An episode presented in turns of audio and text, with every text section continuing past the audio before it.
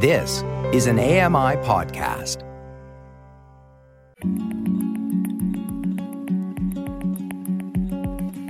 Welcome to Voices of the Walrus on AMI Audio, where professional readers give voice to articles from Canada's best general interest magazine. I'm your host, Roger Ashby. Was 19th century settler John Troyer a target of supernatural evil or just paranoid? Norma Wick reads My Uncle the Witch Hunter by Rosemary Counter. Rosemary Counter is a Toronto based writer whose work has appeared in the New York Times, Maclean's, and Vanity Fair. I'm Norma Wick. This is an article titled My Uncle the Witch Hunter by Rosemary Counter.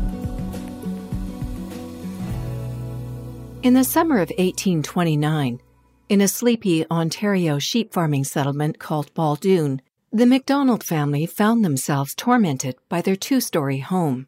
Without warning, beams would drop from the ceiling, and at night, the kitchen filled with the noise of marching feet. Over the years, the disturbances grew more terrifying. Fires spontaneously ignited. Rocks and bullets rained down on the house. Once, a 25 centimeter hunting knife tore through the air. News of the paranormal attacks spread, with dozens of people narrating first hand accounts of what the Detroit Gazette called the pranks of some invisible and mischievous visitor.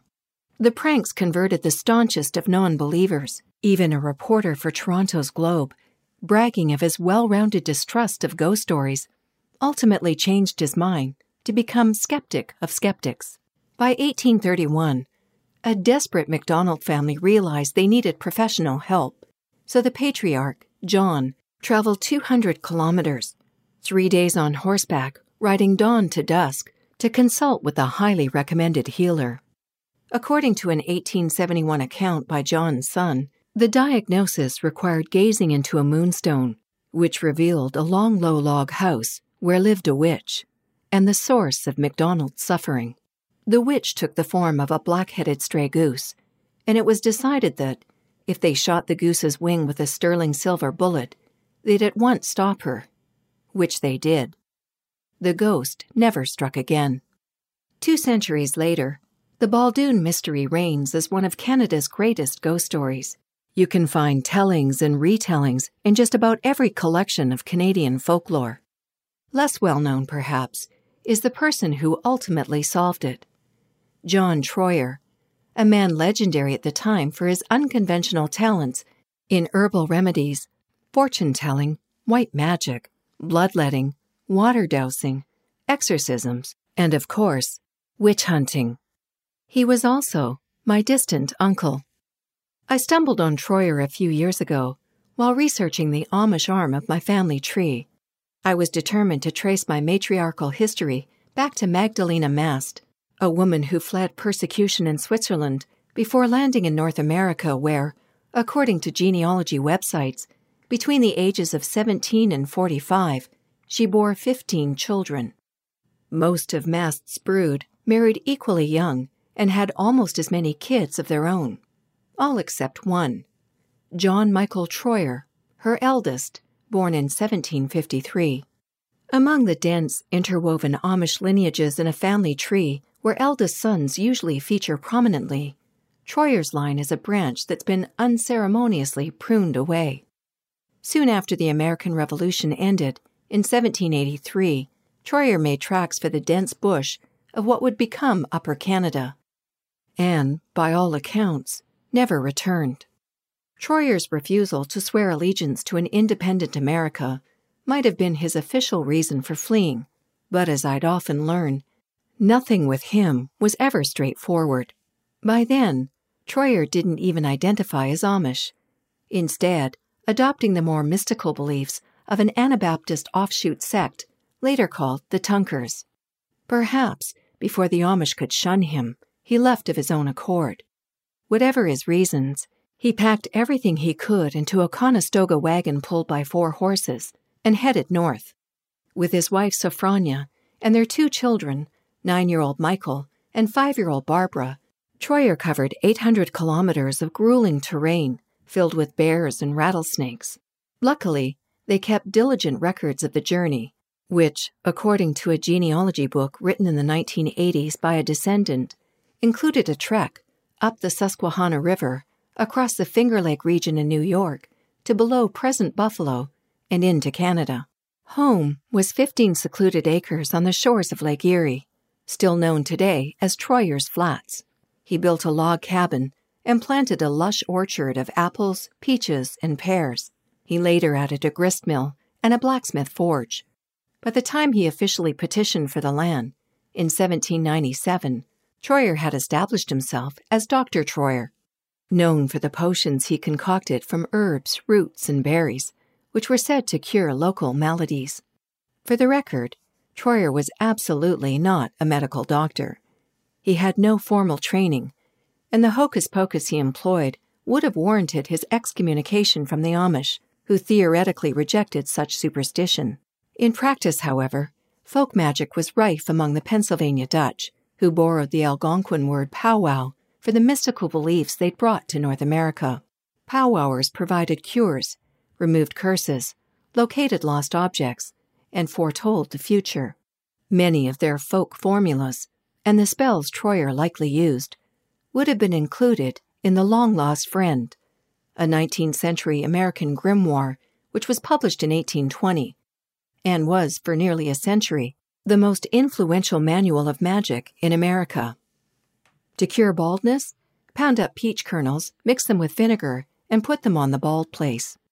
Troyer had an inexplicable sixth sense, as local historian George Laidler later described it, to find water via hazel twigs and detect precious buried metals. The most precious, at least on the shores of Long Point, Ontario around 1800, was said to be an iron chest filled with furs and gold buried by David Ramsay, a Scottish fur trader and alcohol smuggler. Convinced he could retrieve the gold with his divining rod, Troyer and his son Michael went on a treasure hunt. On the stroke of midnight, Michael's spade clanged dully against a metal object, goes a 1977 retelling by Harry B. Barrett. Working feverishly, he sprung the rusty hasp and began to pry up the lid. Unbeknownst to Troyer, alongside the loot, Ramsay had buried a dog's corpse as a guardian. Suddenly, before his horrified gaze, a large black dog began to materialize from the chest. Laidler has the dog growing bigger and bigger as father and son fled in terror to their boat. Their reaction wasn't altogether unreasonable. A black dog is a terrible omen in many folklores, but especially in the Germanic legends Troyer would have grown up with. They're a manifestation of dark or evil spirits, explains David Williams, podcast host of Fireside Canada, and a fierce devotee of Troyer's, whom he calls Canada's Van Helsing. Even if he just saw a black dog, Troyer could well have thought he unleashed a curse. Afterward, Troyer indeed seemed to suffer years of bad fortune. Michael fell into a trance, was thought dead for three days and three nights, and was nearly buried alive. Barbara either died young or married and moved away. By 1827, she had disappeared entirely from family records. In 1821, after 43 years as Troyer's wife, Sophronia died, leaving Troyer all alone, with an increasingly erratic fear of witches that slowly took over his life. He blamed them all for his troubles of mind and body, wrote historian E. A. Owen in 1898. A former resident described Troyer as possessing a thorough knowledge of their ways and doings, and as having a knack for expelling them. According to Owen, Troyer believed that his insanely superstitious tendencies, which, according to one source, extended to a fear of dark eyed women, were warranted. The old doctor, he writes, was terribly persecuted by these witches. Ghost stories, of course, tend to encode a certain misogyny, and evil is often given the face and body of a sorceress, be it crone or beauty. I'm not sure which one of these tropes was Jenny Elizabeth McMichael, one of the so called witches who lived right next door. The widow had been left to raise ten children. As she no doubt had to be, she was of strong mind and great courage, wrote Owen. And to be considered a witch by the superstitious old doctor was highly amusing to her. McMichael took to hiding in Troyer's bushes, popping up to tease and taunt him, and cackling madly at the fright she caused. In retaliation, Troyer safeguarded his house. According to lore, witches can't pass cold iron, so he nailed horseshoes atop every door. He kept a meter and a half long flintlock rifle that he had brought up from Pennsylvania close. When the witches still haunted his dreams, he built a witch trap, a modified bear trap that he bolted to the floor and slept beside, set every night. While they get the details wrong, most every historical account of Troyer mentions the grim device. Both Troyer's rifle and bear trap can be found at the Eva Brook Donly Museum in Simcoe, Ontario. The jaws were about three feet long, wrote Owen. They're about half that. R.S. Lambert, in 1955's Exploring the Supernatural, exaggerates further, depicting the jaws as three feet long and two and a half feet high. In a 1987 short story, Douglas Glover imagines himself as Troyer. I set a trap at the door of my bed, a contraption of beams and pulleys bolted to the floor. It has nearly been the death of me, twice. The witches came for Troyer just the same. Some say it was a vivid nightmare. Others say the old doctor mixed a bad potion, but whatever the explanation, Owen's telling of the story begins One night, the witches took him out of a peaceful slumber transformed him into a horse, and rode him across the lake. There, writes Barrett, the poor doctor stood, tied to a post with nothing but rye straw for sustenance after his exhausting trip, watching through the window the wild ceremonies that lasted long into the night. Barrett describes a clandestine dance, Lambert, a Sabbath orgy. This story, to me, is a window into the warped psyche of the pious Troyer and I'm not the only one with raised eyebrows. A psychiatrist would have had a field day with Troyer's sexually inspired fears, wrote journalist Frank Jones in the Toronto Star in 1984. Could all of Troyer's eccentricities have been caused by guilt and sexual oppression rooted in a devout Christian upbringing he couldn't escape? Wrong, impure sexual thoughts could be caused by demons, bad spirits, and witches, explains Williams. They could also be visions from what we'd call sleep paralysis, but what, in Troyer's era, was often experienced as a visit from the malevolent old hag, or literal nightmare. After researching the phenomenon across countless cultures and folklores, in Germany, an Alp, in Japan, Kanashibari, Williams is mostly convinced that Troyer suffered from a particularly awful case of the affliction. Most, including Williams, treat Troyer sympathetically as a righteous hero, ridding the world of supernatural evils with his own brand of wholesome superstition. This is certainly true of my family, who mostly revel in the myth. Whether history remembers someone as a hero or a villain, it seems, is relative. But when it comes to actual relatives, whose stories land somewhere between fact and fiction, not to mention between right and wrong, then what? Do you embrace the friendly lore or dig deeper? Today, devotees of the Baldoon mystery can visit a recreated room from MacDonald's haunted cabin, which burned down in 1930, at Ontario's Wallaceburg Museum before grabbing a beer at the Black Goose pub. But I'm sorry to report that the mystery of John Troyer may never be solved. Maybe he was, as my family insists, and the commemorative plaque on his homestead reads a sane and respected healer. Maybe he was just a storyteller, like me. Troyer died at the ripe old age of 89. His cabin and mill have long crumbled, but Troyer's Flats looks largely the same as it always did.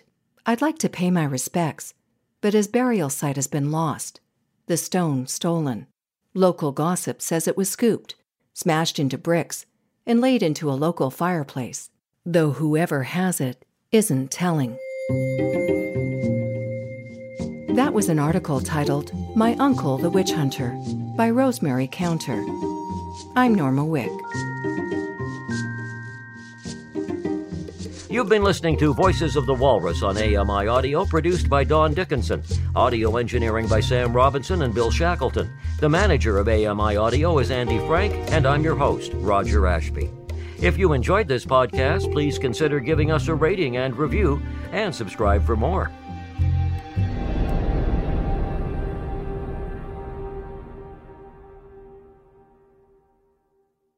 I'm Margaret Shepard of the AMI podcast Tripping on Air. Every month, my co host Alex Hajar and I spill the tea on what it's really like to live with MS. Watch Tripping on Air on YouTube or download wherever you get your pods.